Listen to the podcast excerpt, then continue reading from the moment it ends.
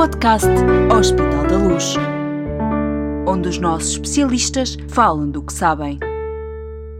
Bem-vindos ao podcast Hospital da Luz. O cancro do reto é o terceiro cancro mais prevalente em Portugal e a segunda causa de morte por cancro no nosso país. A sobrevivência dos doentes com cancro de reto depende do momento em que a doença é diagnosticada e tratada. Quanto mais cedo, melhor, claro. A evolução das técnicas cirúrgicas e dos outros meios terapêuticos oncológicos tem tido excelentes resultados no prognóstico desta doença, mas a procura por soluções cada vez mais eficazes e menos invasivas não parou. 10 minutos de ciência.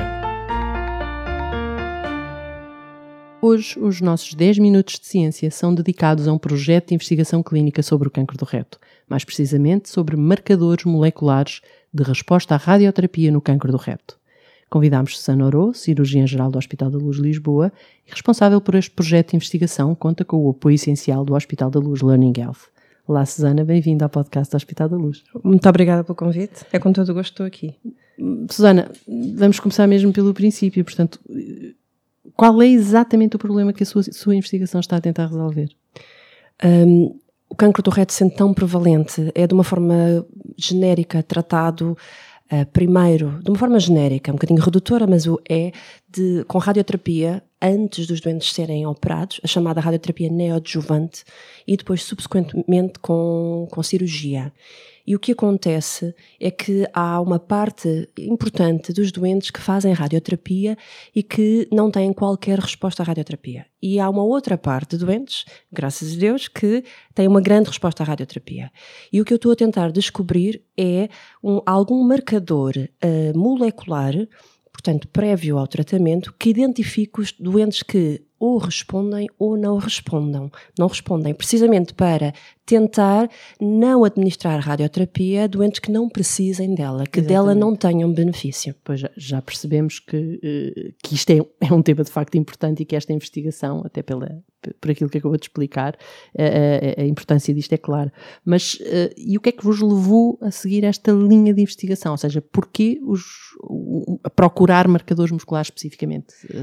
Exatamente. Uh, primeiro, eu sou cirurgiã e dedico-me ao cancro do reto uh, quase desde que terminei a especialidade e, portanto, uh, deparava-me quase diariamente, e isto é uma, uma questão, enfim, de ciência global que todos os cientistas e cirurgiões que tratam cancro do reto, enfim, enfrentam, é que realmente a radioterapia, sendo uma terapêutica fantástica, também é muito deletéria muito, uh, tem muita morbilidade para quem não tem resposta.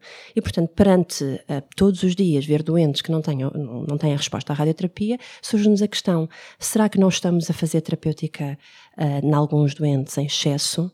E então tentamos procurar marcadores no tumor no tecido normal, no reto e também no sangue que determinassem esta resposta. O que é facto é que toda a comunidade científica anda à procura disto há muito tempo. Isto não é uma pergunta de hoje, é uma million dollar question. Sim, é, é verdade. É verdade, imagino. Só que, que já se procurou em vários campos. Uh, nas proteínas, uh, na, em marcadores genéticos, uh, em RNA e precisamente porque os microRNAs, que é a molécula que eu estou a estudar, têm um impacto na resposta à quimioterapia porque interferem com a divisão das células benignas e malignas. Eu, ao estudar, porque estudo muito, ao estudar, deparei-me com esta questão e pensei: e será que não tem uma importância também, também nesta radioterapia.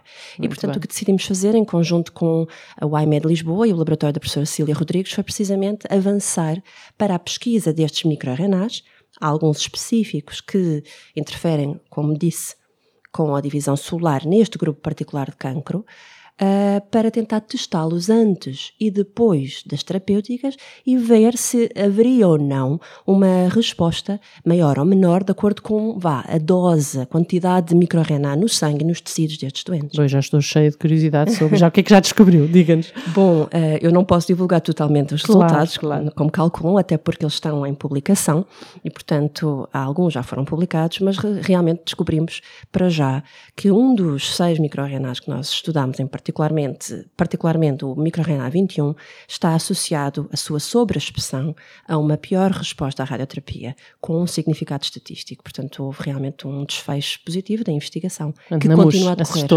Ah. É, é uma investigação sempre em curso. Uh, em curso, tem muitas, muitos vieses que têm que ser contemplados, mas a ciência é mesmo assim, são pequenos caminhos que se vão tomando até descobrir um caminho comum. E, e quantos doentes estudou ou quantos doentes é que eh, prevê ou precisa de estudar para, enfim, chegar a respostas eh, mais definitivas nós, possíveis? Nós fizemos dois estudos, aliás, e continuamos a fazê-los, mas os dois estudos principais, um retrospectivo e um prospectivo, tiveram uma amostra, uma amostragem de 90 doentes e outro de 40 doentes, porque em ciência Uh, os estudos preliminares são uma coisa, mas quando queremos validar a, a, enfim, a nossa hipótese, temos que validá-la com um número uh, substancial de doentes, porque senão o resultado depois não, não consegue ser extrapolado uh, cientificamente. Portanto, encontramos uma amostra bastante elevada para este tipo de, de doentes, porque também é um subtipo de radioterapia que nós selecionamos, não é toda a radioterapia, ah, sim, e portanto tudo isto é muito escrutinado para conseguir um grupo específico de doentes. 90 doentes retrospectivamente e 40 prospectivamente. Agora, eu já percebi que descobrindo que alguns doentes, e porquê que alguns doentes não respondem à radioterapia, isso significa que tem que ter outra resposta. Qual é então o benefício que nós esperamos que os doentes venham a ter com as respostas que vai ter do seu, no seu estudo?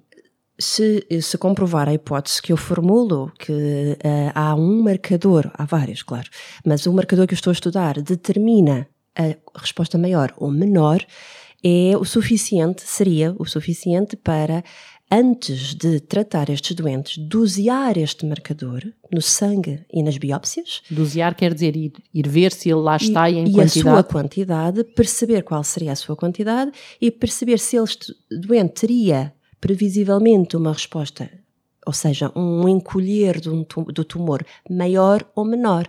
Se nós percebêssemos que aquele doente em particular não iria ter benefício, não vale a pena dar a radioterapia. No fundo, é uh, perceber quem é que vai responder, omitir a terapêutica desnecessária a quem não vai precisar e intensificar a terapêutica a quem vai ter uma boa resposta. Portanto, dizer que o doente não, não a radioterapia para este doente específico não é uh, uh, o tratamento certo, também tem de significar que não, temos que lhe dar o tratamento certo. Exatamente. E aí e é isso ter... que abre a porta, abre a porta para esta investigação abre a porta para dizer isso aos Claro que sim, e abre a porta para juntar uma outra arma de decisão. É fundamental. Hoje em dia, quando nós temos um doente de reto, nós vamos estadiar o tumor, saber onde é que ele está, como é que ele se metastizou, qual é o estadio do doente, dosear. O estadio é a fase em que a doença a fase está. em que a doença está Exato. e depois verificar se o, o, o doente tem alguns. Um, alguns, uh, algumas moléculas, alguns marcadores, nós chamamos mesmo marcadores, assim, que, que, coisas que se doseiam no sangue, literalmente, e percebemos uh, se aquilo tem alguma relação com este tumor. E perante isto, o que é que nós fazemos? Nós tomamos decisões. Por isso é que os doentes fazem taques e ressonâncias e, e fazem análise de sangue com a informação toda. Nós tomamos uma decisão. Este senhor vai para a radioterapia, aquela senhora vai para a quimioterapia, este vai fazer os dois, aquele vai fazer a cirurgia direta. Logo de início. E isto faz com que possamos integrar na decisão mais uma arma para uma decisão melhor, para não fazer uh, excesso de terapêutica, nem deixar de dar a alguém alguma coisa que essa pessoa poderia uh, ter como benefício. O, o, e esta decisão, uh, esta decisão depende do estadiamento efetivamente, ou seja, ou é possível pensar numa lógica quase de, de prevenção, de de perceber que algum doente tem, ou que, diz... as pessoas têm alguma predisposição para e já orientar alguma, é, algum comportamento para. No que diz respeito à minha investigação, à nossa investigação, é especificamente dizendo, em relação. É, é especificamente uh, após o diagnóstico de câncer do reto, okay. tentar encontrar a melhor terapêutica. Esta é sem dúvida a minha, uh, o cerne da questão. Claro que outras investigações estão a abordar a questão da profilaxia. Ok, muito bem. Bom, Susana, este é sem dúvida um projeto da maior importância, como percebemos. Esperamos que contribua imenso para melhorar o conhecimento da doença e o impacto das soluções terapêuticas na qualidade de vida dos doentes. Muito obrigada pelo empenho, pela dedicação que tem dado a esta área e por este projeto de investigação que é tão importante para toda a comunidade. Bom, para si que está desse lado a ouvir-nos, não se esqueça, voltaremos em breve com novos podcasts do Hospital da Luz e muitos mais minutos de ciência. Até Muito breve.